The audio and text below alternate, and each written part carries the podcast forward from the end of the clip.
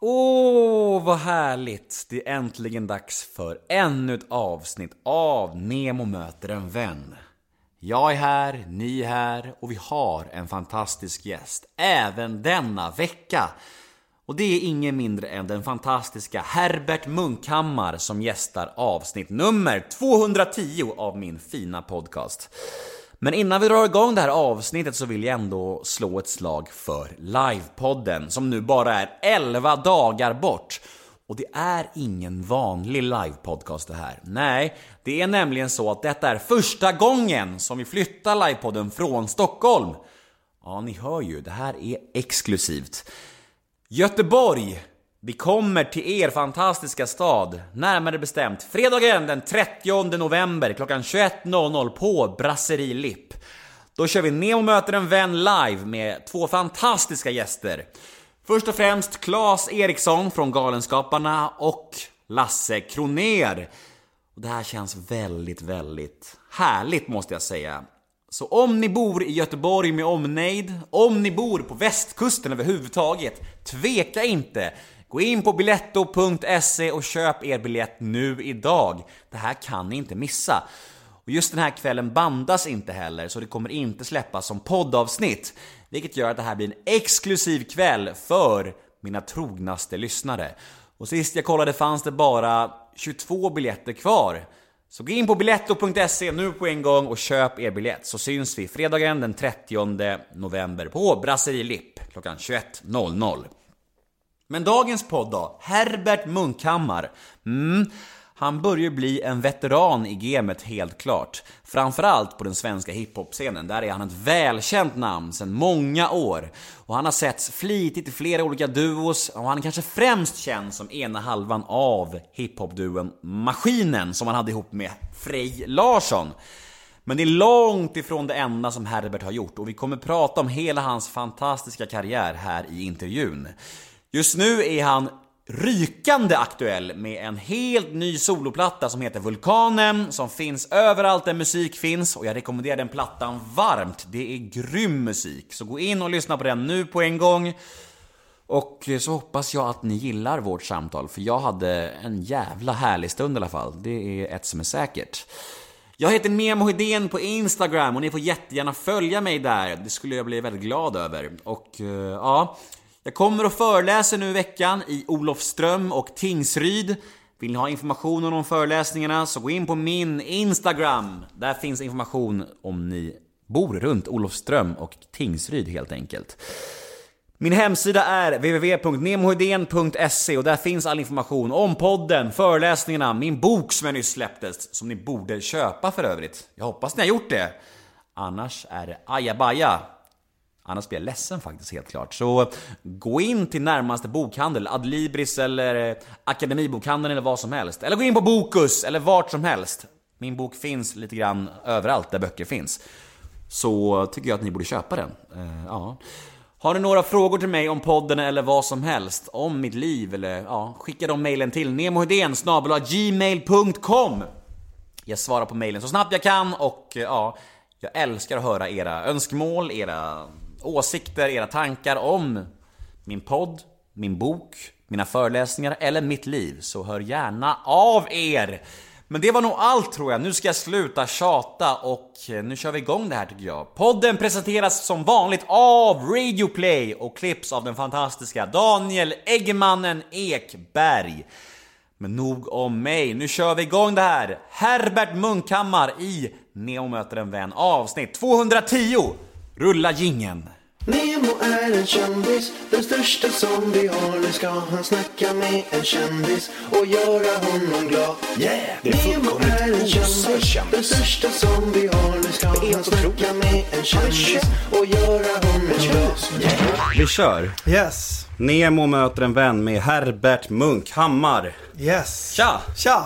Hur mår du? Ja, men jag mår bra. Det är, det är fint. Det är full rulle, men eh, är glad. Ja, lite hes. ja, men det är jag alltid. Ja. Det här är en, eh, en grej som har följt, följt, förföljt mig i mitt liv. Hesheten. Ehm, jag har så till och med gått hos eh, logoped och eh, allt möjligt. Och så här, ibland så En övning som jag har är att jag kör, blåser i ett glasrör ner i ett vattenglas. För att få så här rätt magstöd och motstånd. Det är astråkigt och, och inget kul. Men eh, det är bättre än att inte kunna prata överhuvudtaget. Jag tycker inte man hör det i din musik, att du är hes så mycket. Nej men då är det nog att så här. Jo, man, alltså det är en hes inte- röst men det är... Inte lika mycket som nu, tycker jag. Ja men fan jag låter alltid så här. Så Ja. jag, ja, nej det är... No! Ja. Någonting man får liksom... Eh, man får jobba med magstödet. Ja, ja. Eh, ja, men hur, eh, vad har du gjort idag? Hur ser, Idag en, hur ser en jag- vanlig dag ut just nu? Just nu så har jag haft möte med en bokare eh, i förmiddags. Sen har jag ätit lunch med min fru och min son. Och sen så har jag varit på SVT och gjort eh, en PSL-intervju. Eh, TV-intervjugrej. För eh, min skiva kommer nästa fredag. Mm. Så att då är det en massa pressjobb inför den. Mm. Fan vad cool. Eh, Mm. Och när det här sänds så har din skiva släppts för två, tre dagar sedan typ. Mm, just det. Ja. Så, Så det blir lite svårt att snacka om det. Ja, Men det blir bra, folk förstår ja. Eh, jag har funderat på lite på ditt namn, Herbert Munkhammar. Och det är, ju, det. det är ju... Du måste vara enda Herbert Munkhammar i hela Sverige, hela världen. Ja, så kanske det är. Ja. Jag har liksom... Jag har typ aldrig trä- ja, när jag var liten så hade jag aldrig trä- träffat någon som hette Herbert. Och, det, och definitivt inte Herbert Munkhammar. Men det var ju liksom så här...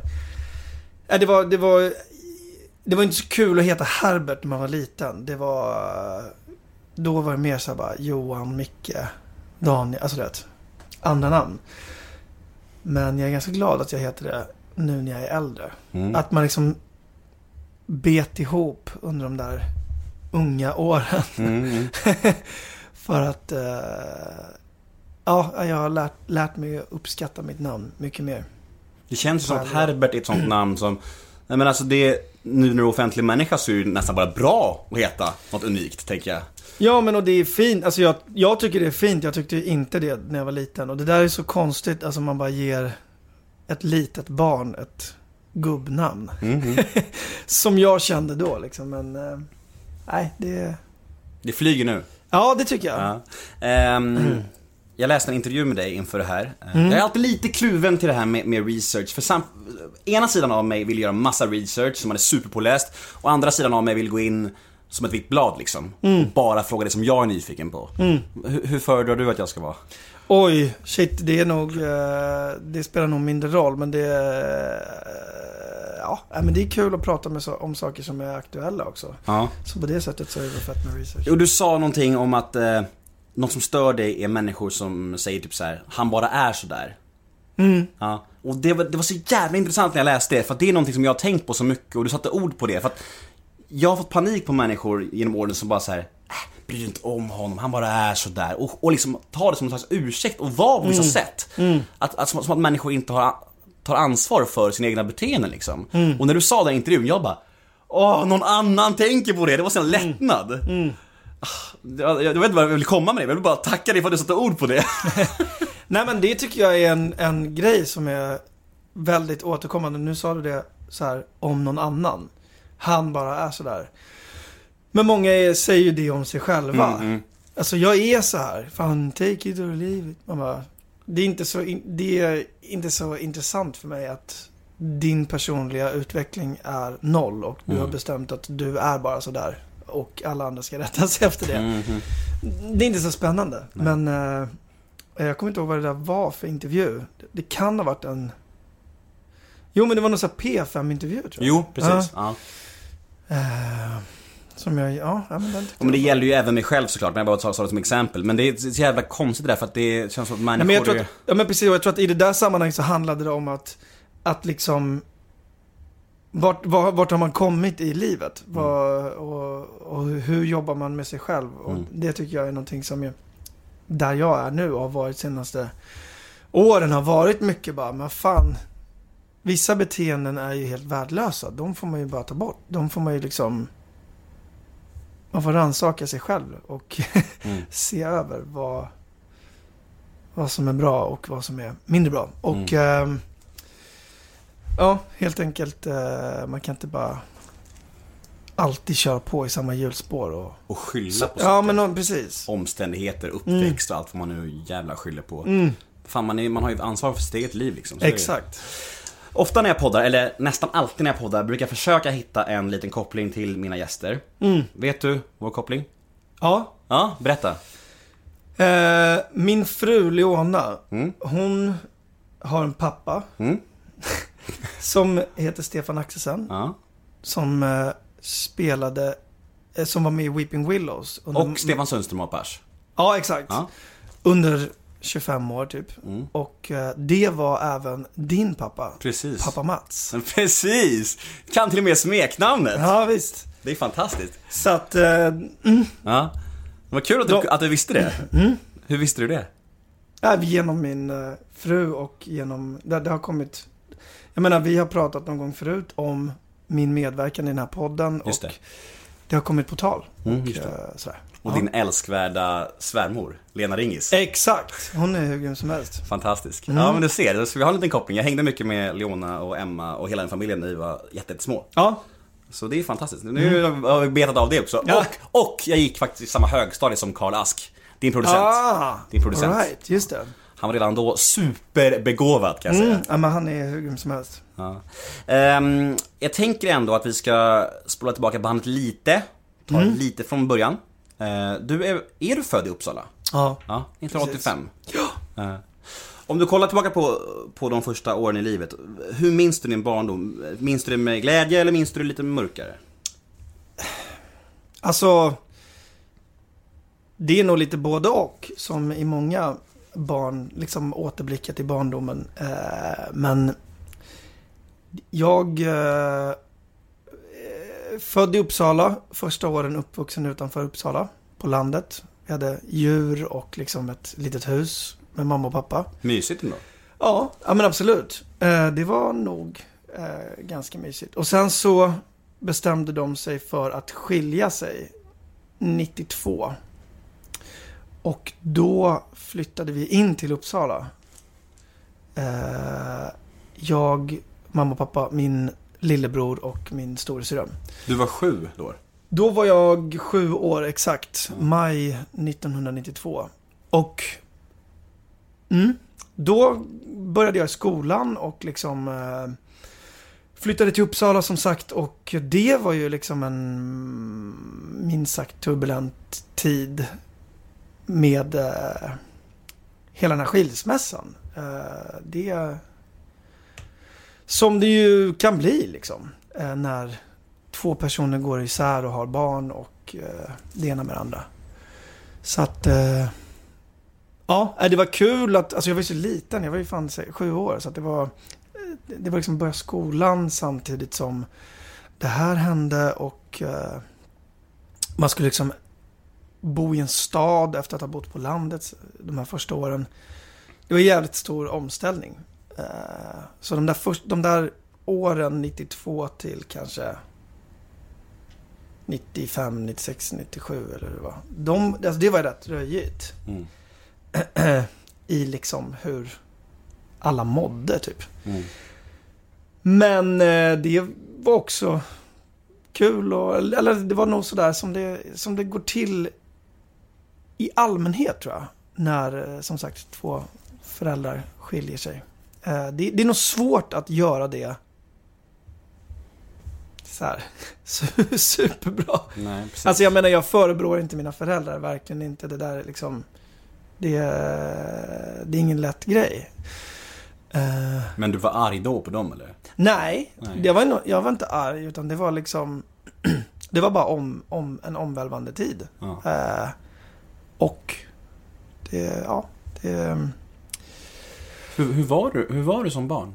Vem, vad, Jag var slags människa liksom?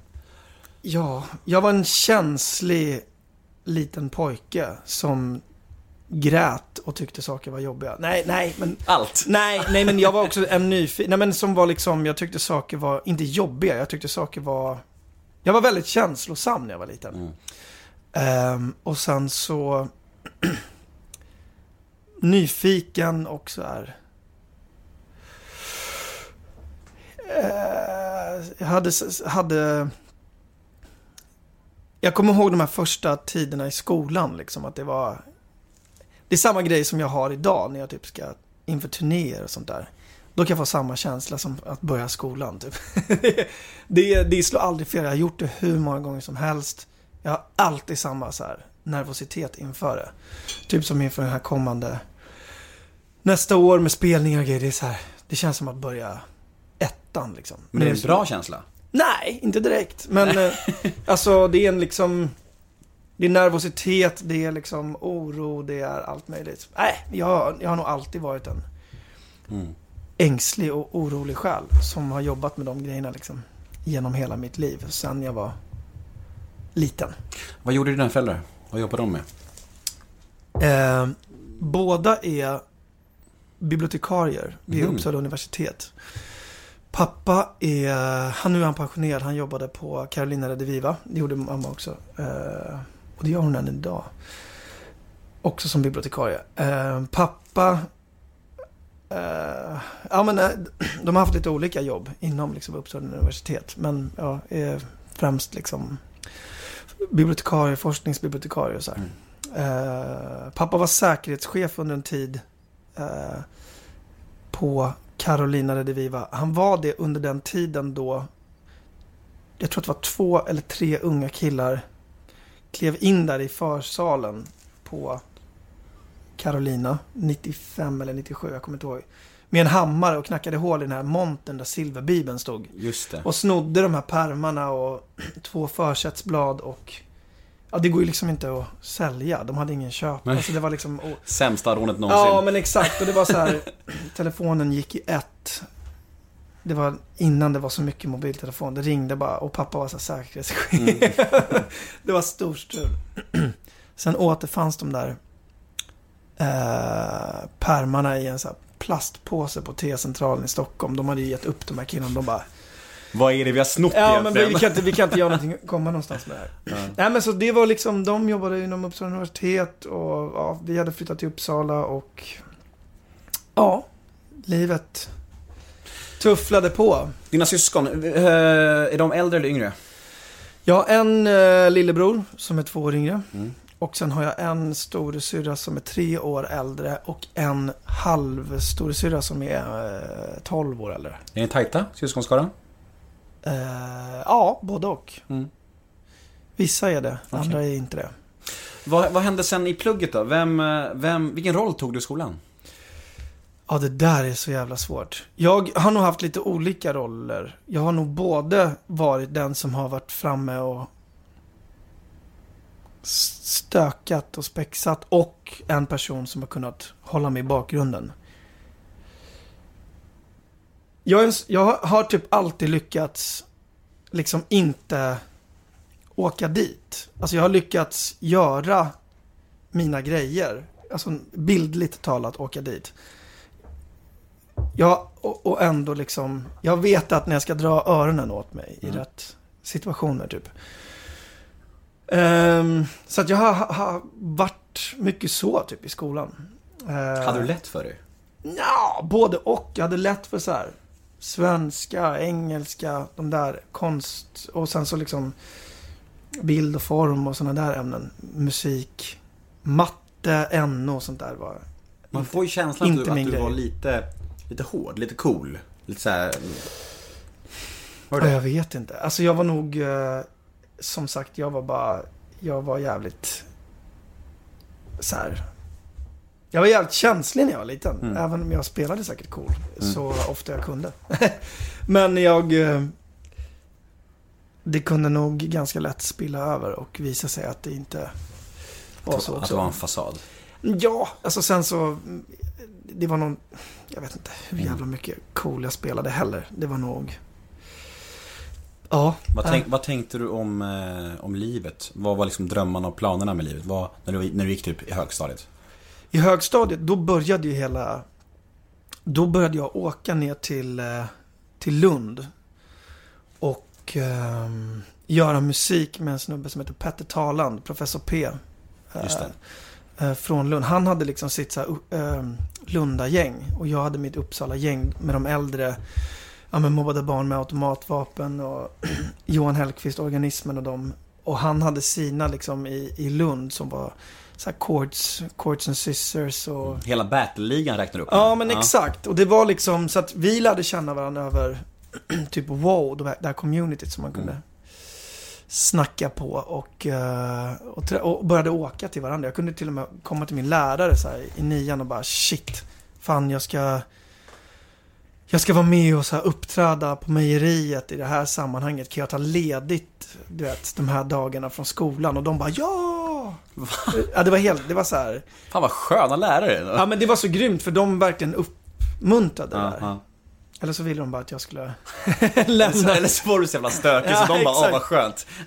Nej, men så det, så, alltså jag, när jag tittar tillbaka, bara fan det är helt sjukt hur länge jag har gjort musik. Det är Mm. så här 18 år. Eh, på alla möjliga olika, alltså det har funnits mer. Jag bara tänker tillbaka på så här, också på, kom ihåg sån här ZTV kom till min gymnasieskola och skulle göra en så här intervju med mig.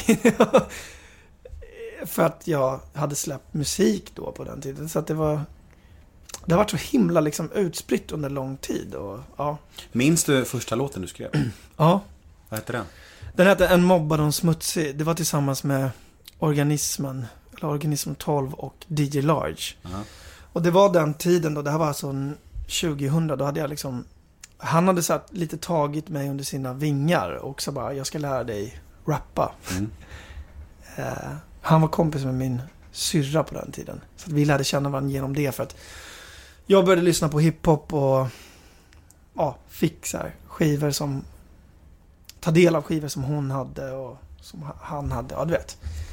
Ehm, och då så en dag så blev jag överbjuden dit och hem till honom och så här, till hans pojkrum hemma hos hans föräldrar liksom. Så vi satt där och så här, skrev den här låten. Han lärde mig typ hur man räknade så här, takter och... Hur gick den? Jag kommer inte ihåg en enda textrad men... eh, Vad synd. Ja, men det, det var bara så här text. Och det var liksom, ja, en mobbad och smutsig den. Så vi spelade, åkte ut till så Almunge utanför Uppsala till DJ Large spelade in den där. Skickade den till Mats Nileskär på Peter Soul. Mm. Som spelade den. En lite av en legend, må man säga. Verkligen, en Mm. av de största legenderna vi har. Jag tror att det var han som ringde, ringde Eminem någon gång och väckte Eminem när han var helt jävla dåsig efter någon hård natt och bara såhär gav honom dryg och Eminem var skitarg och var helt Ah. trasig. Jo, men han har ju träffat liksom Alla. alla, möjliga. Nej, men så att, eh, så han spelade den låten då. Eh, Han spelade den? Ja, det var det som var, det, så här, jag kommer ihåg det, jag gick i nian.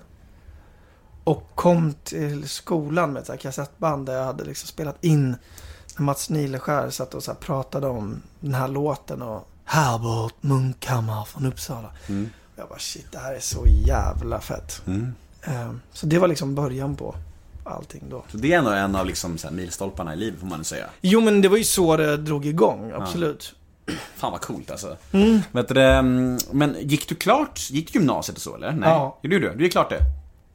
Ser jag ut som att jag inte har gått gymnasiet? Det ligger ingen värdering i ditt utseende. Försök inte locka in med något här. Nej, jag skojar. Jag bara skojar. Nej men det är alltså, of- ofta människor som börjar med musiken så tidigt, jag går inte klart det liksom. Nej men grejen var så här, måste jag säga att högstadiet, Mm. jag tyckte inte det var något fett. Alltså Nej. det var, det var inget kul för att det var, tyvärr, alltså det var Eleverna gillade inte lärarna, lärarna gillade inte eleverna. Det var liksom inte så här, det var ingen bra miljö. Det, det, var, det gick, det var inte fett för någon. Eller alltså, jo kanske för någon, men det var, på den skolan jag gick så var det liksom inte, känslan var inte att de som är här gillar det här liksom, Mhm. tyvärr. Däremot, när man gick, och det, jag menar, det, naturligtvis lägger det mycket i alla trötta, jobbiga tonåringar. Men som vi var. Men sen när man skulle liksom välja till gymnasiet, då var det så här bara, okej, shit, jag, jag valde in till en skrivande journalistik eh, utbildning. Eh, och då var ju mötet med lärarna så här, typ nyutexaminerade delvis lärare som hade valt bara svenska, litterär gestaltning, ja, vad det nu kunde vara liksom. Värsta glöden, de brann för de här ämnena. Mm. Elever som har valt samma sak. Det var ju världens bästa möte. Det är så Mm. här, bort med alla skittråkiga ämnen som jag inte vill läsa men ändå. måste läsa för att det hör till grundäm, grund... Ja. heter det? Ja, så ut, ämnena liksom. Ja. Eh, här var det bara liksom ett möte i de ämnena där man ville liksom göra samma saker. Så det blev mycket bättre. Man kunde, jag skrev skitmycket texter på gymnasiet och liksom lärde mig skriva Lärde mig svenska skrivregler, lärde mig skriva artiklar, lärde mig liksom jävligt mycket som, har, som jag har haft användning av idag. Är vi kvar i Uppsala nu? Nej. Ja, jo, jo, absolut. Mm, mm. Ekebyskolan i Uppsala, det var där jag liksom gick gymnasiet. Så att det Mm. var, nej det var, det var fan, det blev, det blev bra. Men, eh, nej, så du är klart gymnasiet och vad hände efter gymnasiet? Efter gymnasiet, då gick jag i slutet av gymnasiet när, eh, när jag hade så mitt slutarbete. Det var samtidigt som vi signade med, då hade vi, det börjat ta fart så här. Jag och Magnus Lidehäll och Oskar Lindros och Daniel Adams-Ray hade släppt 1990 någonting. Mm. Fet. Tack. Ja. En liten klassiker ändå får man Ja, säga. jo men För oss svenska hiphop-fans så är Ja det men klassiker. precis. Nej men vi hade släppt den till och med när vi gick i tvåan på gymnasiet. Så att det var så här, det satte igång. Vi var ute och giggade, tror jag, på medan jag gick i gymnasiet och skulle Mm. så här, färdigställa slutarbeten och det ena med det andra. Och eh, samtidigt så signade jag och Magnus med... Eh, Filthy. Filthy, exakt. Ja, exakt. Mm. Med, eh, med Daniel Breitholtz på, på BMG. Så att det var så här, och våran grej Mm. kom igång och vi släppte Bom faller alla och så här. Så det var jävligt svårt att ha så här fokus på skolan i slutet. Utan, utan det som hände var att vi direkt när det var släppt, då satte vi igång precis efter studenten liksom och ja, bara campade hos Magnus föräldrar och spelade in hela, ja, en hel skiva. Mm. Eh, Så det var det. Det var det som hände direkt efter gymnasiet. Alltså, jag tror att det var Oskar Lindros som sa i Värvet att han var lite så här när han tänkte på sina gamla snoklåtar, typ eh, Mr Cool framförallt, som var lite så här.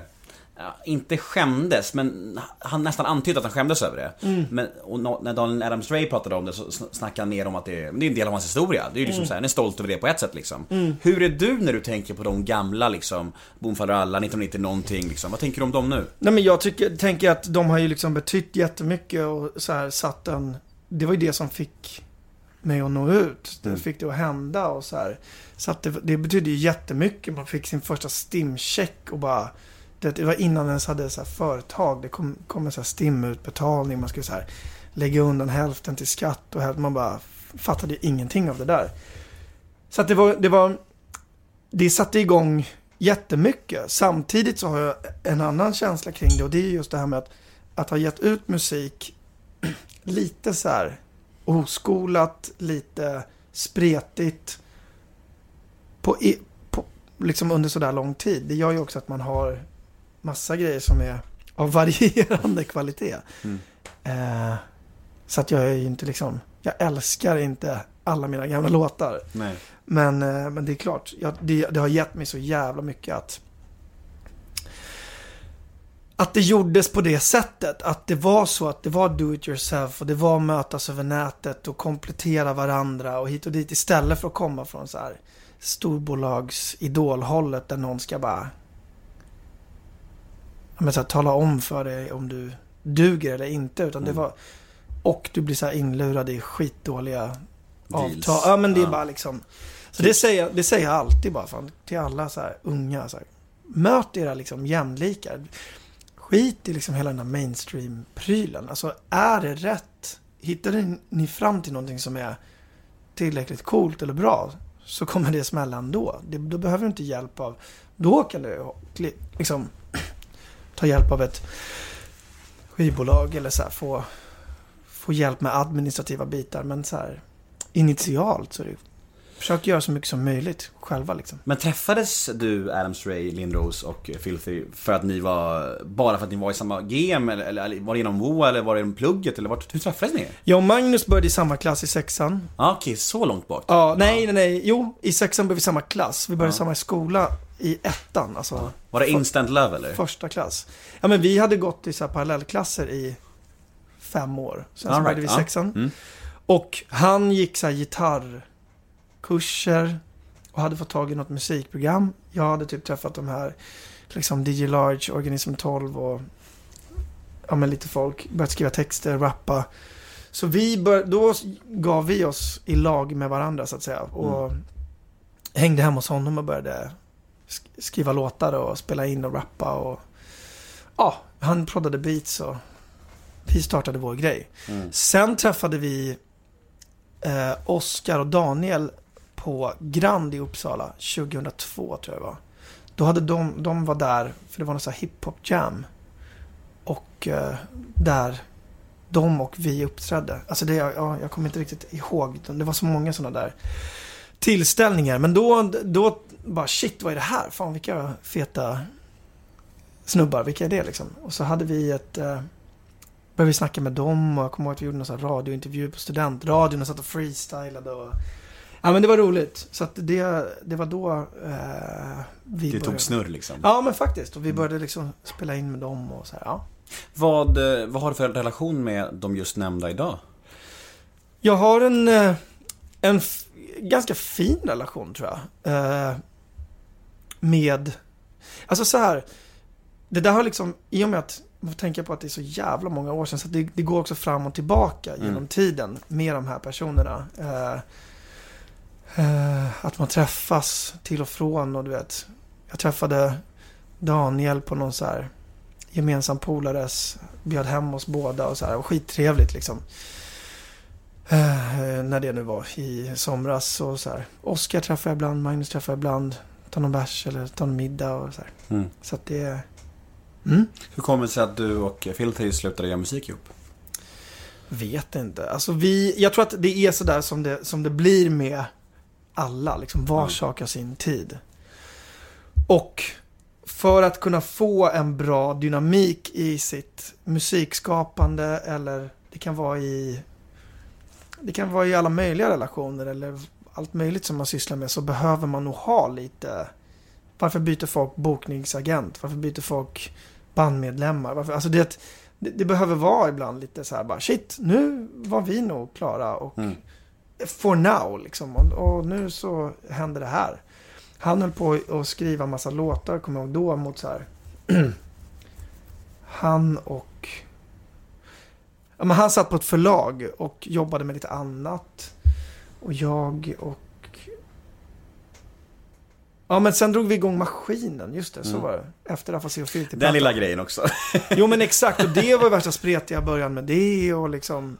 Ja, vi kan hoppa dit, så, och, och, men, men hur, hur drog det igång då? Vad var grejen där? Med, hur träffade du Nej men, då hade, nej men jag och Magnus hade jobbat länge Ja. och eh, jag flyttade ner till Malmö 2005.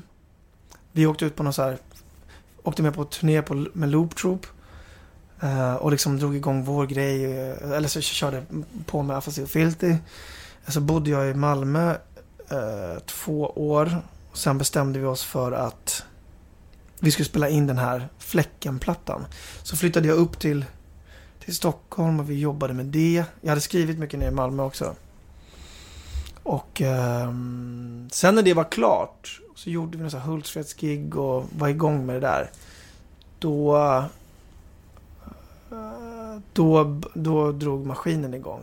Och grejen var att egentligen så hade från första början hur det drog igång, eller min första kontakt, det var att jag fick ett så här MySpace, det är jävligt länge sedan nu. Mm.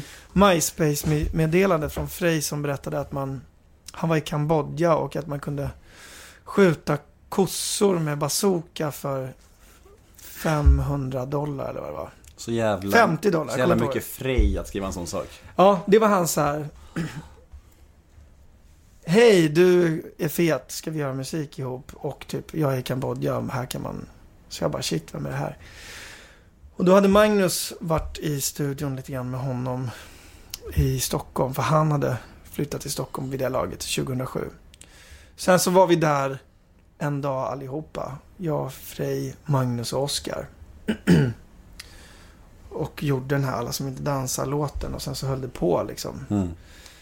Och sen så efter det så var det ju liksom, så började vi turnera. Och Oscar hoppade av rätt tidigt för han ville göra annat. Och efter den här turnén då, eh, när, när kan det ha varit? 2008? Ja, hösten 2008 måste det ha varit. För då drog vi igång en ordentlig turné. Då hoppade Magnus av efter ett tag. Sen så var det jag och Frej som liksom körde på. Att det är tio år sedan alltså, det är sjukt. Och det är fan 11 år sedan vi släppte Alla som inte dansar. Ja, Men äh, vad fan, det låter ju så konstigt att varför hoppar man av en sån brottarhit som den? Alltså, Nej men för att grejen var, det är det där som jag kommer tillbaka till idag. Det är liksom inte, det är inte, det är inte bara där det sitter. Det är inte bara där glädjen sitter i en brottarhit. Utan det är ju liksom en känsla av att allt stämmer. Mm. Och att man gör, att man är rätt person på rätt plats. Och att man vill göra det. Det är ju anledningen till att vi inte gör musik idag. Jag har ju varit på väg liksom till min sologrej länge. Mm. Men fattade beslutet 2015 efter att vi hade varit klara på Grönan bara. Men nu är det här klart liksom. Nu vill inte jag gigga med maskinen och mer. Jag vill inte, alltså nu vill jag göra min egen grej. Så att Så att det är ju inte bara det där med att jag fattar varför Magnus och Oscar liksom gick de vägar som de gick. Och Magnus drog igång sin låtskrivargrej med Jaco. som sen var med och proddade ansiktesskivan, första ansiktesskivan. Oscar gjorde Veronica. Alltså det var ju så här. Jag och Frej hittade varandra i den grejen. Det var så här, var sak att sin tid. Jag kommer tillbaka till den grejen mycket. Och så här, jag, jag tycker det många gånger kan jag se band som bara Fan, de där kör på. Alltså, Mm. Och visst, jag menar, wow. Så här, lukrativ grej. Det kan man göra, men det kanske inte blir den mest så här, konstnärligt utmanande eh, vad ska jag säga, grejen att göra. Det, det var min känsla. Jag, jag måste gå mitt eget spår för att kunna känna, för min konstnärliga överlevnads skull. För att känna att jag gör någonting som blir meningsfullt för mig själv. Och för att hitta någonting som slår an på det. eh, En nerv. Där det blir, det känns ordentligt. Liksom, där jag letar fram till det jag, verkligen vill, vill göra. Så det är inte alltid så pengar och hits som är det som får styra. Jag har, har möjligheten på grund av också vad, av vad jag har gjort tidigare. Jag har lyxen att kunna liksom styra över det. Mm. Jag, jag kan liksom sitta hemma och skriva i ett par år utan att det är någon panik liksom. Och det, det är ju jävligt lyxigt och det är en, en passion att, liksom, att kunna få, eller det är en, en lyx att kunna få jobba med den, den passionen. jag har ju intervjuat Frej. Mm, Han är ju, jag tror att det här är enda podden han har varit med i tror jag. Han är, han är ju, han är speciell. Han är ju verkligen, eh, kan man säga. Eh, Och eh, när jag sitter med dig och när jag sitter med honom, det är ju två väldigt olika människor. Kan man säga, minst sagt. Då tänker jag, hur är, hur är det att turnera med en sån som Frej? Och, ha, och leva så tätt in på honom i några år där liksom. Var det, krockade det ofta liksom? Eller hur, hur? Ja, vad ska jag säga om det? Alltså vi jobbade ihop i 2007 till 2015. Oj, ja, det är länge alltså. Ehm, totalt sett. Sen så turnerade vi kanske så här 2008 till 2015. Mm. Ja, något sånt där. Och det var ju svinstort alltså ett tag. Ja, verkligen. Och jag menar, det, det sliter. Alltså vad fan, det är klart det gör det. Vi körde ju jävligt... Det var ju det, ett sånt band också. Där Mm. det är så här... Allt var på högvarv och sjukt intensivt. Extremt intensivt. Och eh, det var inte som att vi softade heller på... I det där. Nej. Vi, det var skitroligt, vi hade ha, haft skitroligt, men det är fan, du vet. Det är lite... Man snackar om vissa grejer när man är 24. Och man snackar om andra grejer kanske när man är som jag är nu. Och det, det är liksom... Det tror jag är jävligt viktigt. Att så här, det, blir ganska, det kan bli ganska fånigt. Kan jag känna om jag skulle sitta och prata om så här maskinen uttrycket. Om jag skulle ha en, en vilja att vara kvar i det Mm. nu. Det har Mm. liksom hänt så jävla mycket i mitt liv. Mm. Senaste åren som har varit liksom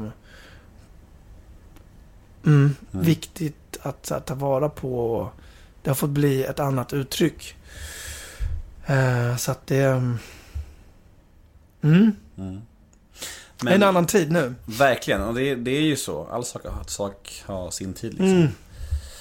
Ja, fan, men eh, det är väl, jag, när, ni, när, ni, när ni bestämde er för liksom att, att sluta, om man kan säga så, efter Grönan 2015 blir det va? Mm. Ja, var det ömsesidigt då, eller var det bara din grej att säga nu får det vara nog? Nej, det var inte ömsesidigt. Det var liksom... Det var det inte, men det var liksom... ehm, Något du var tvungen att göra? Ja, verkligen. Det var bara, fan det... Jag är klar. Alltså det... Så att...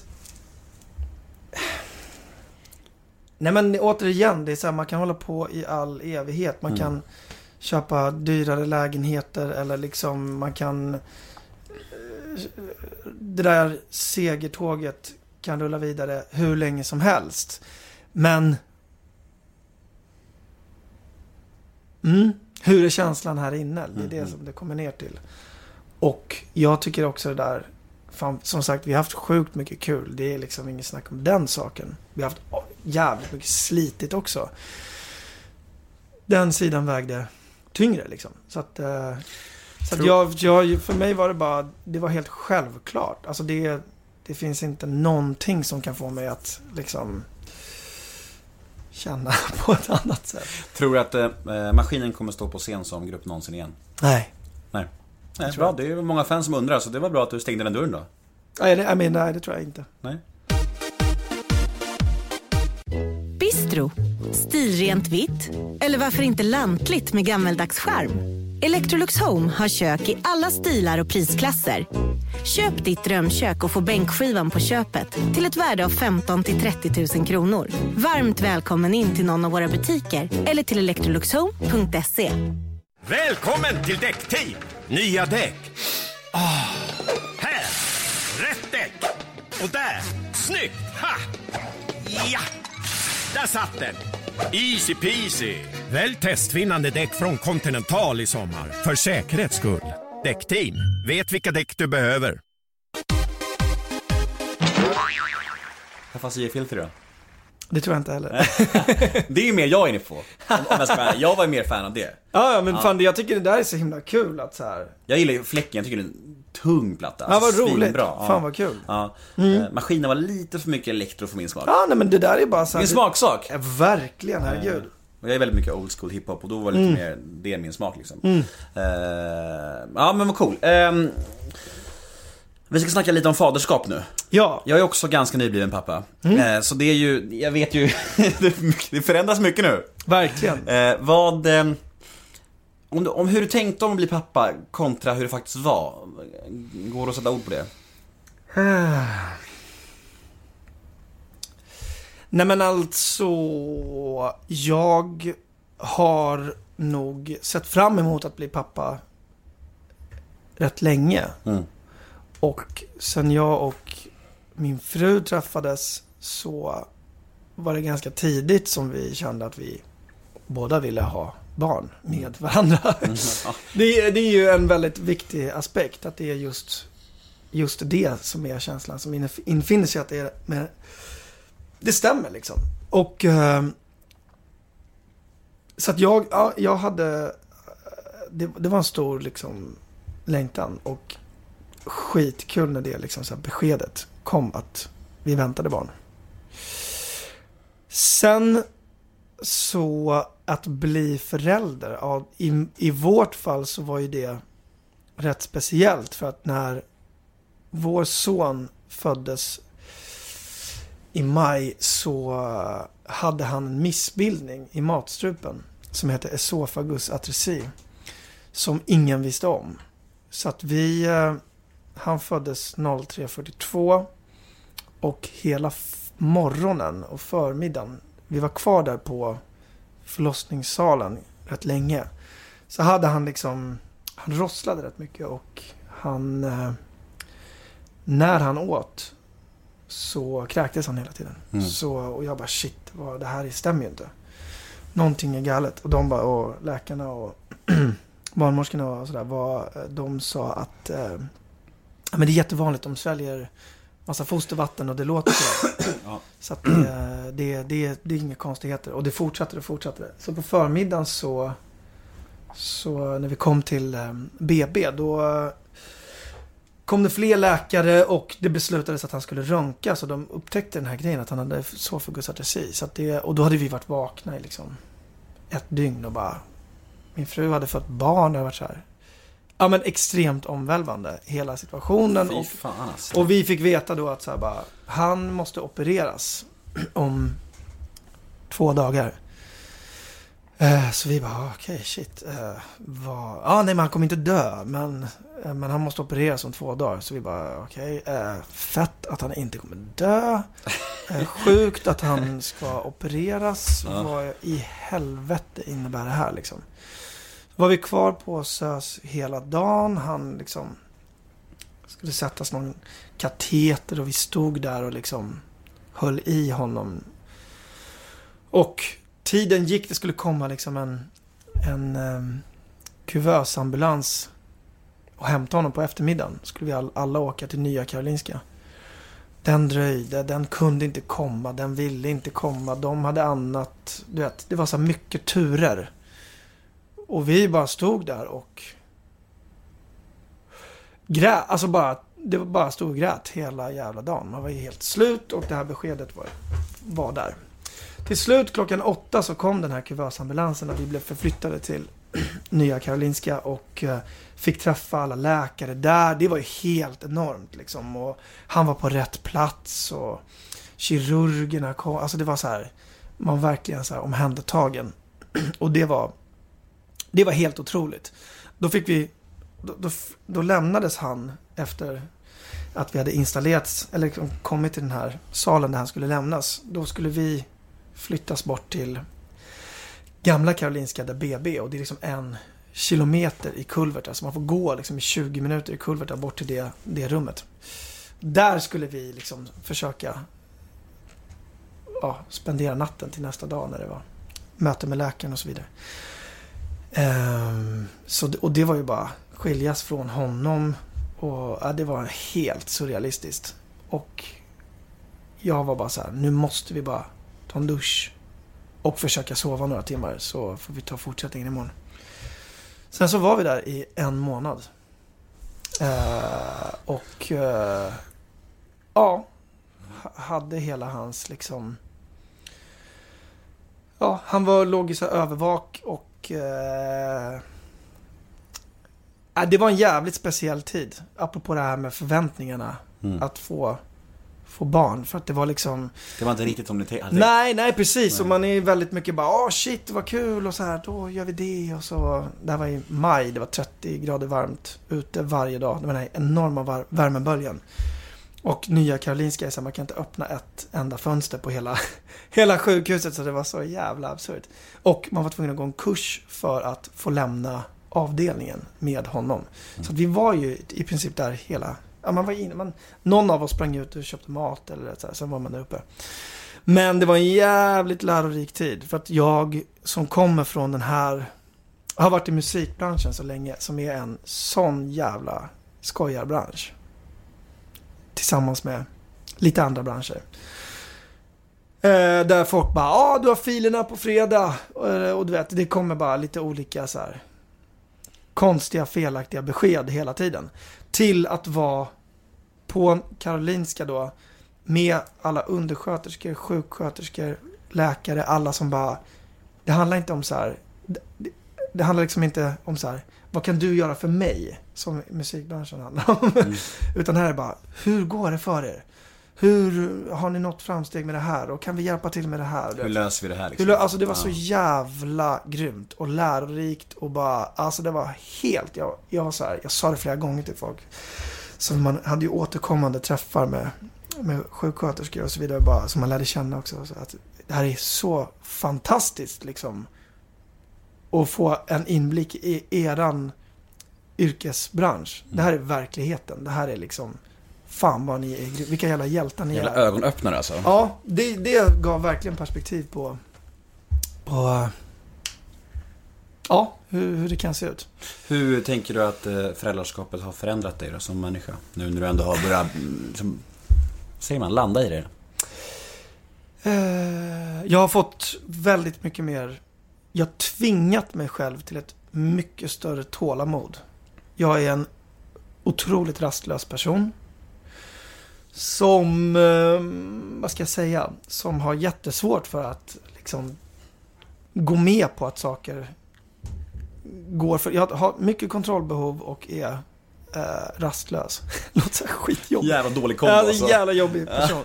Nej, men och, och vill verkligen framåt hela Mm. tiden och vill driva saker framåt och vill att... Jag menar, jag har jättemycket så här bara, vill att det ska gå till på mitt sätt. Mm. Eh, Det ska gå på Det- ditt, ditt sätt och snabbt. Ja, verkligen. Och det är ju någonting Ja. som, vad fan, det jobbar jag med jämt. Ja. Och får liksom skärpa mig med i tid och otid. Men eh, det, det- som jag har lärt mig då av att bli farsa, det har ju verkligen varit så här, en grej. Det har varit det här med att så här, till exempel, han vaknar väldigt mycket på nätterna. Och eh, kan inte sova. Jag, alltså under lång tid så har det varit så här, ja men en gång i timmen. Och det, ehm, jag, jag har alltid sovit gott typ hela mitt liv. Jag har alltid haft så här, jag har kunnat vara stressad och haft andra så här stressåkommor. Men sömnen har typ alltid funkat. Så att den omställningen var helt sjuk. Första tiden var så här bara, det här är inte genomförbart. Sen så vänjer man ju sig liksom Mm. med sömnlösheten såklart. Men det blev också det här med att ehm, när det då, man har lite sömn och man, det är ett barn som skriker. Det är så här, okej jag kan välja att gå upp i det här totalt. Vilket jag, jag har extremt lätt för att gå upp i saker och tycka att saker är hur jobbiga som helst. Jag är expert på det. Att Mm. tycka bara, någonting är asjobbigt. Och så går jag upp i det och tills jag, det går en säkring typ. Nej men du vet, det, det leder ju ingenting, ingen vart. Men om jag då gör det med min skrikande son, då blir ju situationen tusen gånger så jobbig. Men om jag istället väljer att så här, det här är överkomligt. då blir situationen helt plötsligt en annan. Mm. Så det är någonting som jag försöker liksom applicera på andra saker. Ta ett djupt andetag och bara, det är lugnt. Fan, eh, det kunde varit värre. Alltså du vet, Mm, mm. det tränar jag så jävla mycket. Alltså så här, ja men mindfulness-principen egentligen. Mm. Det är det det rör sig om. Det är ju den ultimata tålamodsprövningen för Ja. dem, så är det verkligen. Mm. Och super, super, super nyttigt för folk som är lite ADHD-iga. Ja, som exakt. Vi, vi båda är tror jag. Ja. Eh, men hur, hur vill du vara som pappa då? Alltså, Jag vill vara en... eh, Jag vill vara en pappa som är där och som är liksom är bra på att tillgodose mitt, sen i framtiden mina barns behov. Mm. Att liksom det är någonting som blir väldigt centralt. Att så här, det här gör vi inte för att jag, för att det blir bekvämast för mig som pappa. Utan det här gör vi för att så här, det är viktigt för dig Mm. som barn. Och det tror jag är en sån jävla viktig grej för att bygga ett barns självkänsla. Att den får känna att, det, att barnet får känna att det är älskat. Liksom oberoende av sina prestationer och att man tillgodoser behoven. Att det inte är så här, det här barnet ska inte behöva liksom tillskansa sig min uppmärksamhet på något så här konstigt sätt. Bara, om jag inte om jag inte gråter eller lever om då kommer pappa vilja hitta på något kul. Utan det är så här, fan jag ska, jag ska, jag ska fan skärpa mig och se till att vara riktigt bra på att ehm, vara lyhörd för Mm. vad min son vill och behöver och sådär. blir det fler barn? Ja, det hoppas jag verkligen. Mm. Ehm, när vi ändå pratar om ADHD Mm. så eh, var ju det en singel du släppte Yes. för ett tag sedan. Eh, andra singeln från, från plattan va? Yes. Yes, du ser jag är lite påläst. Ja. Ja. Ehm, en singel som gick rätt in i mitt hjärta som att eh, jag själv eh, just nu håller på med en utredning faktiskt. Okej. Mm. Eh, och då tänkte jag prata lite om just sådana beteenden. Eh, vad skulle du säga är det bästa respektive sämsta med din ADHD-personlighet? Nej men jag får, alltså, det ska också, till, till att börja med ska sägas att jag har, jag har aldrig gjort någon utredning. Nej? Utan jag har liksom... Inte jag heller, förrän men, nu. Ja, nej men jag har ju liksom, och det har ju egentligen bara handlat om att så här, jag, eh, så att jag har inte fått en fastslagen diagnos. Vilket är för mig mindre viktigt. Eh, jag vet och känner vad jag är för person. Sen Mm. om det är ADHD eller något annat. Det spelar inte så stor roll. Men eh, det, man kan fortfarande prata om det ADHD-aktiga eller det dampiga. Och det, det tror jag att jag är sjukt driven. Jag får jävligt mycket grejer gjort. Det, det, det är den absolut största behållningen med att jag är så jävla dampig. Eh, det som... Eh, det som är mindre bra, det är ju just det här att jag har lätt att gå upp i saker. Jag, jag kan bli helt... Ja, men jag blir trött och jobbig om saker inte liksom... Saker går för långsamt och inte... Jag blir, har lätt för att bli frustrerad. Liksom. Mm. En slav under dina känslor. Mm, ja, ja, jag har verkligen känslorna på utsidan och... Mm. Så kan jag bli när jag är i känslomässig affekt om någonting, att det tar över hela min hjärna. Mm. Alltså jag kan inte, alltså, allt, det kan vara liksom en konflikt med en vän eller vad som helst som inte är så mycket egentligen. Men Nej. det tar över mig, det bara Ja. äter upp mig. Jag är som en slav under och kan, inte- får ingenting annat gjort. Nej, Det är men så så- jävla sjukt alltså. Nej men exakt så är det för mig också. Det är bara, jag, jag blir... Ja, det är hemskt. Eh, Men vad fan, nya plattan då? Mm. Berätta, vad, vad, eh, vad är annorlunda från förr, dels, men vad är annorlunda också av att jobba själv kontra jobba i en duo? Eh, ja, men det som är annorlunda från förr är ju att jag har fått lov att hitta liksom de här ämnena. Vad ska jag snacka om på den här skivan? Jag har sagt allt möjligt under massa olika år. Alla, allt från alla som inte dansar till liksom mer eh, allvarsamma låtar i och för sig. Men jag har sagt saker på så jävla många olika sätt. Och det är så här, nu ska jag säga någonting för första gången i och med att det är en solopryl. Vad fan är det? Ursäkta att jag svär så mycket. Eh, och då blev det, det var det, det som var det, så här, det stora att ta reda på. Vad, vad ska jag snacka om? Det svåraste. Eh, och då blev det väldigt personliga grejer att skriva om. Skriva en liksom låt om icke-fungerande familjerelationer. Skriva en låt om sexuella övergrepp. Skriva en låt om, från en berättelse som jag liksom fick i förtroende och också tillåtelse att göra den låten. Um, och liksom till politiska grejer som regn på din parad till... Det har varit bara grejer som jag har varit... Ingen bullshit, jag vill bara säga, jag vill göra riktiga, riktiga saker som betyder någonting för mig och eh, det har varit hela essensen. Att Mm. för att det här ska vara viktigt, för att jag inte ska liksom, vet jag, köpa kanadensiska gräsaktier istället. Då, eh, eller du vet, göra något helt annat. Så, eh, så är det viktigt att det, det, det, det är konstnärligt intressant för mig att skriva den här skivan. Det har varit helt, helt avgörande. Och med, med det så har det kommit då, ja, som sagt, de här, de här temana. Och eh, det har varit skönt också att istället för att dela på det eh, med eh, en annan part så är jag liksom ansvarig utgivare och ensam utgivare. Det är mina berättelser och hela den, den grejen. Det har varit sjukt skönt liksom.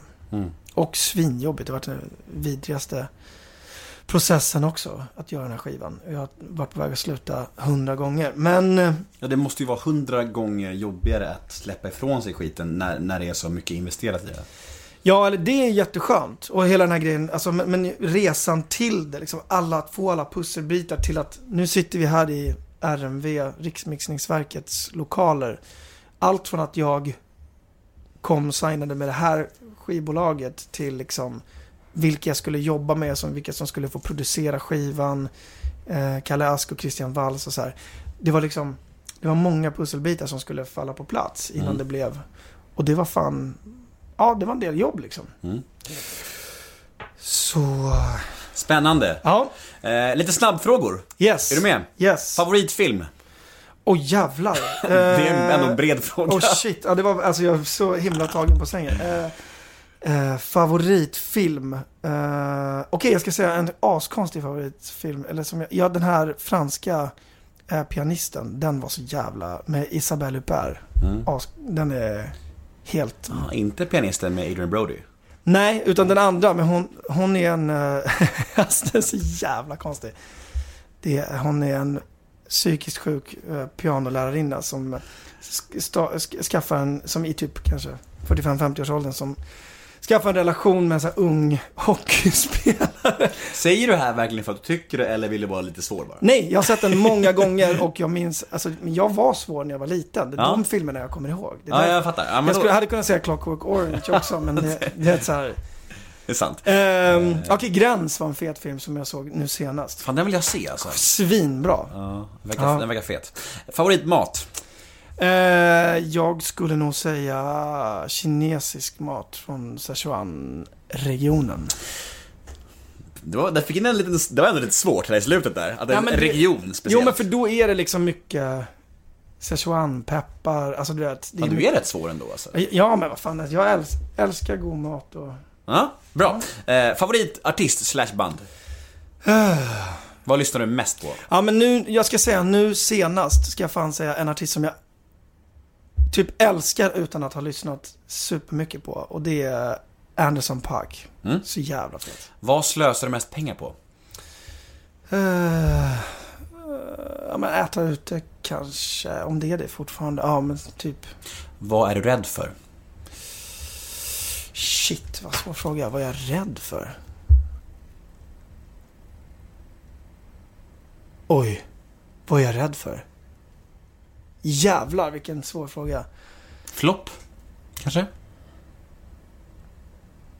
Ja, Alltså det, men det är ju också drivkraften. Ja, det är det där som är så kul att så här, nu blir det inte fram, snabbare. Det utan okej. Det Mm. blir långsammare istället. Men Ja. det där är så roligt för att det där tror jag är också anledningen till att man går till man, det vill säga jag, går till sådana situationer där det kan bli, alltså det är inte, att ha den här typen av jobb, det är ju också så här, det är ju hela aktien. Det kan, man investerar skitmycket energi och tid och det kan gå dåligt eller bra. Och det är det som är spännande och en drivkraft i det liksom.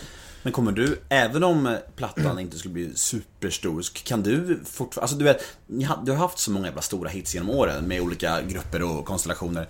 Kan du leva på dina stimpengar ändå? Ja. Ja. Men alltså grejen är att så här, Fan vad lyxigt. nej men man, vi har gjort, jag har gjort så mycket olika saker. Det kom ju in, jag menar, Cashen kommer in. nej men man har, vi har gjort musik, vi säger jag, ja, det är för att det är så många olika konstellationer. Men det är så många, det är ju allt möjligt. Liksom Sami, Stim, royalties från Mm, olika släpp. mm. Det är ju massa olika sådana där långsamma intäktskällor. Som, som följer med Mm. hela livet egentligen. Det är ju aslyxigt. Men, nej men alltså så att det, det här är, det här är att... Eh, det är alltid viktigt för mig att bara göra de där utmaningarna. Att, att inte köra vidare som sagt. Men med att du kan det beror ju på att du har gjort så stora hits. Hade du inte haft den liksom, eh, säkerheten, då kanske du inte hade vågat eller kunnat chansa som du gör nu. Om, det, om, Nej, om, du, om, du, om kanske det är en inte. chansning, jag vet inte om det Nej, det är ingen chansning. Nej, Alltså, fel, det menar- fel ordval. Alltså nej men för att grejen är att så här. Ja, det, det är liksom. Det här. Det är nu det börjar. Jag Ja. kommer släppa fem plattor. Är, är liksom, Oj. nej men det är det min vilja är. Att Ja, ja, fortsätta med det här. Fett. liksom framöver kommer göra en massa andra saker också men liksom ut och gigga i vår och sommar och liksom bygga hela hela akten. Festival life. Mm. Exakt. Det där var ju dock inte så mycket snabb fråga, men, det, men så blir det ibland. Ja. Vem är din bästa vän? Det är fan ta med min fru. Fint alltså, det var ett bra svar. När gråter du? Um, numera så gråter jag nog lite titt som tätt faktiskt. Ehm, Visst blir man blödig när man får barn? Ja, alltså dels det och sen så också för att jag bara tror att jag snackade med min psykolog någon gång med det där att hur viktigt det är att så här, det, det är en grej som glöms bort mycket. Att när man är i jobbiga tider där man har domningar i vänsterarmen och en knut i magen Mm. för att det är så jävla stressigt eller jobbigt eller vad fan det nu är. Så är det en, en, ehm, en output som är så jävla läkande. För det här exitocinet eller vad det heter, hormonet som Mm. kommer när man gråter, det är... Ja men det, det minns man ju från när man var barn. Man bölar ur sig så bara, oh, man flyger på moln liksom. Mm. Man är, det är liksom lite knarkigt nästan. Mm, det är en skön känsla. Ja, och det är det, så att det är, ja jag vet inte. Sist var faktiskt när jag såg den här Den här, eh, det var sig inte din fråga. Nej men du eh, hann se min kommentar eller? Ja, nej men Ja. vad heter det? Dok- en dokumentär på SVT som jag, The Work heter den. eventuellt har den slutat gå när det här sänds. Men, men det har den, den har slutat gå, precis. man får ju googla det. Den finns på YouTube. Ja. The Word det handlar om... Eh, Gruppterapi med mördare. ja, det är så jävla bra. Den är helt Otroligt alltså. Alla borde se Om den. man inte gråter när man ser den så gråter man aldrig. Ja, den är helt När kokar du av ilska? Varje dag i alla med, av frustration över att saker går för långsamt, över att folk går för långsamt framför mig på trottoaren, över, alltså orättvisor i världen, över att jag slår i min tå i en tröskel. Alltså, jag har jävligt lätt till snabba känslor. Ja. Jag, jag, skrattar för att jag kan relatera så mycket. Ja. När mår du som allra sämst och hur hanterar du det? Varje dag. Hur, hur hanterar du ångest?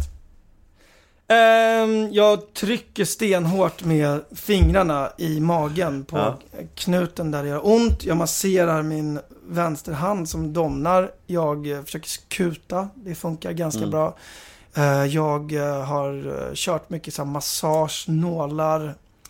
Går i terapi så jävla, jävla bra. Det kan jag rekommendera alla som tycker att det verkar intressant att göra. Ehm, Alla, det, alla som vill utvecklas. Ja, att börja hitta liksom resonera med grejer i sig själv. Så Mm. det, det har varit en, en bra grej. Mm. Att hantera ångest. Ja. Vilken egenskap hos dig själv föraktar du mest? Eh. Ja, men det är nog det där också att jag... Tålamodet. Ja, jag, jag tycker inte... Jag tycker det är töntigt att ha så här... Att ha den där lasten. Det är lite barnsligt att ha dåligt tålamod. Man Ja. känner sig som ett barn. Jo, men verkligen. Det måste hända nu! Exakt, Ja. verkligen. Och det är så här, men, men jag, alltså det är inte som att jag, alltså jag har inte dålig impulskontroll. Det är inte som att jag inte kan behärska mig i sociala sammanhang och bara börja skrika. Utan det är ju, men, men det, är, det, kan, det kan kännas fånigt. Mm. Ja, det är lite som förakt. Att så här, fan vad, vem är du som Mm. inte kan liksom, ja. Vad har du för relation till alkohol? Har en ganska god relation till alkohol. Eh, den har nog varit lite allt möjligt Mm. genom åren. Eh, Har du någon gång varit orolig för dig själv? Ja, absolut. Eh, det har jag. Eh, och jag har... Uh, kommer ihåg att jag pratade med en läkare om det där. Jag gjorde en så här omfattande magutredning. Mm. Och då så hittade de ingenting. Så här stor, lång sån utredning. Så bara... Du, får jag fråga... För vi hade så här möten fram och tillbaka. Så bara, Vad jobbar du med? Så jag bara, nej men jag är liksom ja, artist och låtskrivare och så här. Ah, nu kanske jag är lite fördom... Låter lite fördomsfull men dricks det inte jävligt mycket inom den branschen? Så här. Jag bara, jo. Hur många enheter blir det i veckan? Vi börjar räkna lågt så här. Och så börjar man liksom, det här är ganska många år sedan, så börjar jag liksom fundera på det där. Vad som är normalt, vad som är riskzon och så här. Det är ju liksom, det är väldigt lite som är normalt. Alltså, man ska upp i ganska få enheter för att vara i riskzonen. Alltså, allt är ju relativt, men, men eh, så det tyckte jag var en, en ögonöppnare då. Men herregud, sen har jag så här, fan, jag har dragit mig tillbaka också. Från Mm. liksom, från ett stökliv. Mm. Eh, jag har ett segment som heter ett ord om. Det går ut på att jag säger fem stycken svenska kändisar som brukar skapa reaktioner. Du ska säga första ordet som kommer i ditt huvud när du hör namnet. Åh jävlar. Är du med? Ja. Ett ord om Alex Schulman. Eh, effektsökeri. Marcus Birro. Effektsökeri. Sara Larsson. Talang. Jimmy Åkesson. Idiot. Leif GW Persson. Eh, eh, geni. Vad generöst alltså. Ja, det var kanske, ja, men jag tycker, det, var, det här är bara obs. Allt är ju associa, association. Det är bara, Mm. det Ja, det är bra. Du gjorde det bra ifrån det. Ja, Avs- är det över nu? Ja, det var ett ord om. Det var, Nu är det bara några lyssnarmail kvar, sen är vi klara. Okej. Mm, dammar vi av dem. Eh, Sju stycken lyssnarmail. Första mejlet lyder så här. Hej Herbert! Har du någon kontakt med Frej Larsson idag? Nej, det har jag inte. Punkt. Eh, nej, men jag vet inte vad jag ska säga om det. Nej, vi har ingen eh, kontakt. Vi gör Mm. olika saker och liksom, Ovänner? Nej. vi har ingen relation. Nej, vi har, alltså den är obefintlig bara. Ja. Den är, ja. Okej. Hej Herbert. Vem håller du som Sveriges respektive världens bästa rappare? Oh shit. Sveriges bästa rappare. Det är så jävla tråkigt om jag säger mig själv. Tycker, tycker du det? Men jag tycker, alltså fan, jag tycker det är roligt. Alltså alla har ju så här, det kommer upp så mycket nya bra rappare och så här. Eh, men jag tycker nog, jag tycker fortfarande att det är liksom de här som har varit. Alltså om man pratar rappare så är det nog liksom Sveriges bästa rappare. Ja men det, jag, det är tre, jag tycker nog att det är jag, Erik Lundin och Stor. Bra svar ändå. Ja. Ehm, Stor är ju med Så Mycket Bättre just nu. Ja, Mm. Är det något som du skulle kunna tänka dig att göra någon gång? Nej, jag tycker inte den. Jag vet inte att, alltså så här, jag har varit så jävla emot det där och jag, jag tycker det känns... Fan, jag har gjort olika tv-grejer som, jag menar såhär Moreus, bla bla bla. De kallas artister. Så, jag såg ju det där. Ja. Fan alltså. Ja, men det Snurrigt alltså. Jo, men det kan bli rätt snurrigt och så Ja. Kul. Ja. Men jag vet inte, det där är också så här. Nej, jag, nej, jag har inte någon, någon vilja att göra det, nej. Tänk om du skulle vara med i Så Mycket Bättre, alltså för de andra artisterna. Det skulle vara rätt, rätt schysst att ta ifrån. Alltså från alla projekten tänker jag. Mm. Ganska skönt skafferi att välja mellan. Ja, du får överväga det. Kanske om tio år. S- Säger jag åt dig. Mm. Ja, men exakt. Nästa fråga. Eh, Hej. Herbert. Planerar du att någon gång göra en riktig ADHD-utredning? Nej, det gör jag faktiskt inte. Och min anledning till att jag inte planerar att göra det, det är att jag inte lider så pass mycket av det att jag liksom känner att jag skulle behöva medicinera eller sådär. Så att jag tror att har man det, känner man att det är så här, jag kan inte leva ett normalt liv. Då är nog en bra grej att, eh, att göra det. Mm. Eh, eh, ja, helt enkelt så. Jag håller på med utredningen för att jag vill ha svar på frågor om mitt förflutna mycket. Och sen så är det lite så här, alltså jag kan uppleva ibland med att få barn och så här, alltså att, att, att saker flyger över huvudet. Viktiga grejer som jag behöver få in. Mm. Ja. Mm. Jag kan uppleva som arrogant mot min dotters mamma ibland, att hon säger saker som jag inte får in. För jag vet inte, jag bara, det kommer liksom inte in i hjärnan. Så, Ja, ja. Eh, så det är mest här, Men vadå, det har inte med så här, liksom, småbarns farsa-trötthetsgrejer att Ja, kanske det också. Men Ja, vet alltså inte. jag är så här- Jag är också väldigt nyfiken på så här. Sen, sen så vet jag inte fan hur jag ställer mig till medicinen då. Men, men det är så här, det är en nyfikenhet liksom. Men det är, det är individuellt det där. Ja, verkligen. Eh, nästa. Eh, veckans brev nummer fyra. Hej Herbert. Vad har du för relation till ditt kändisskap? Vad tycker du om offentligheten? Jättebra fråga. Jag tycker det där är en fråga som... Ja, det är kul att resonera kring det där. För att jag har en ganska komplicerad relation till mitt eventuella kändisskap. Ehm, jag tycker till exempel, jag älskar att göra musik. Jag älskar kärnverksamheten i, i mitt jobb.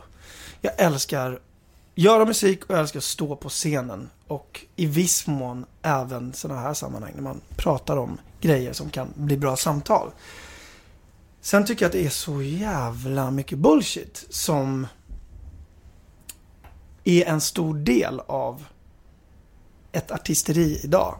Förväntningar på eh, allt från sociala medier till liksom du förväntas vara tillgänglig på ett sätt som kanske inte alltid är hälsosamt. Mm.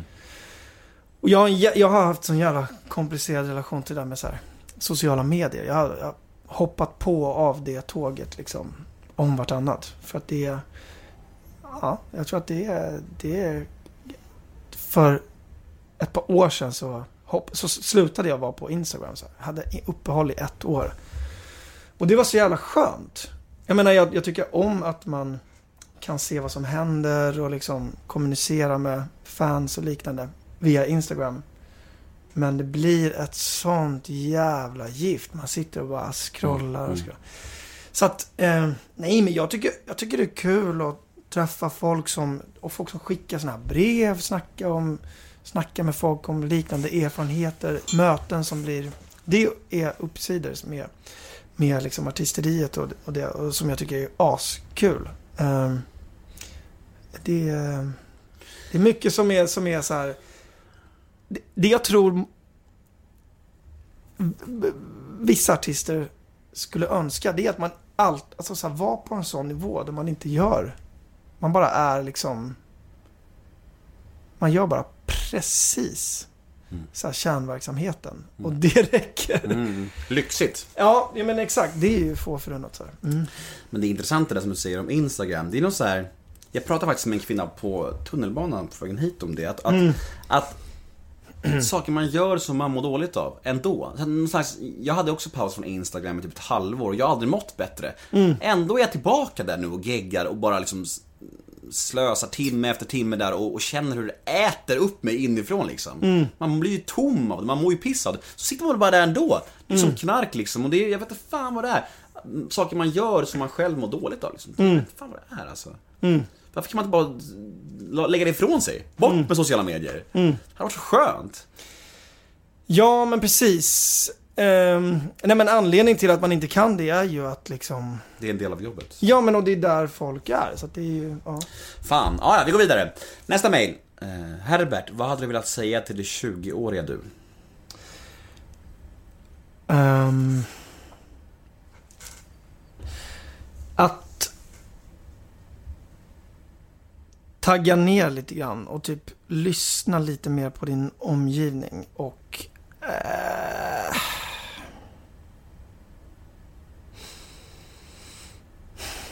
jag tror också att jag hade velat säga att det löser sig. Mm. Typ, det kommer bli bra liksom. Ta det lugnt. Alltså det är så sjukt eh, när du svarar på den här, sådana här frågor. Så, så jag, jag vet inte, jag får så mycket... Jag fick den här frågan exakt själv på en sån här Insta-stories livesändning för några, några, några veckor sedan. Jag svarade exakt de orden de med. Ja, det är så. Till mig själv. Ja. Det löser sig, ta det lugnt, lyssna på människor. Det var de ord jag svarade. Ja. Så jävla sjukt. Ja, men det, det är så det är. Det är väl så här ADHD-hjärnor som tänker likadant, antar jag. Ja, Eh, Spretigt. Eh, Två mejl kvar. Näst sista lyder så här. Herbert, vad hade du sysslat med idag om det inte blev musiken, tror du? Oj, oj, oj. Mm. Ja, men jag tror att mycket av, alltså just musiken, okej det... Jag tror att liksom eh, det skulle kunna vara fortfarande liksom skrivandet. Det, det är en grej som jag kommer stanna kvar i och förädla. Eh, det, det, det tror jag verkligen att det kommer jag fortsätta göra. Alltså även om det inte är liksom låtskriveri utan det kan vara filmmanus, det kan vara böcker, det kan Mhm. vara artiklar, allt möjligt. Det, det, det Något kreativt liksom. Ja, verkligen. Mm. Och sen... eh, Sen vet jag inte riktigt. Ja, Mm. det är nog det. Hej Herbert, älskar dina grejer. Har följt alla dina projekt samt dina sologrejer med stort nöje. Men jag undrar helt enkelt om du kan sakna den, den enorma hype som rådde kring maskinen.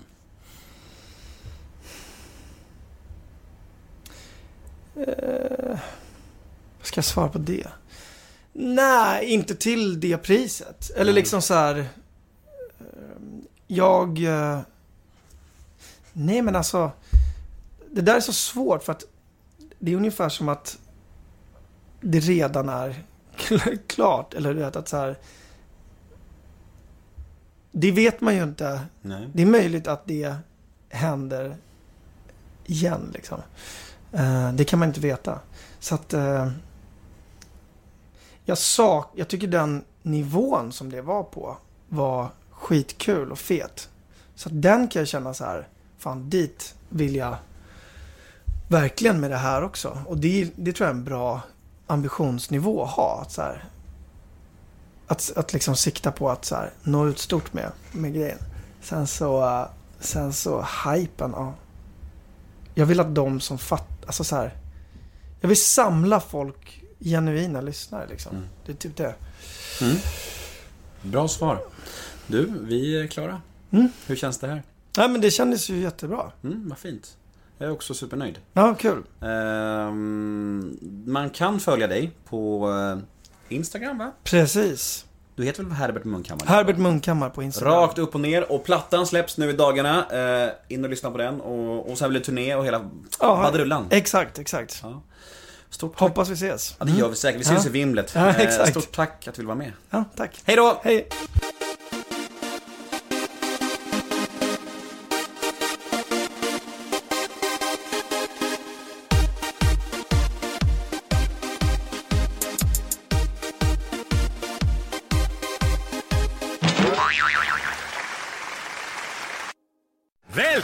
Till Däckteam! Nya däck. Oh. här! Rätt däck! Och där! Snyggt! Ha! Ja! Där satt den! Easy peasy! Välj däck från Bridgestone. Full kontroll även när det spöregnar. Däckteam, vet vilka däck du behöver.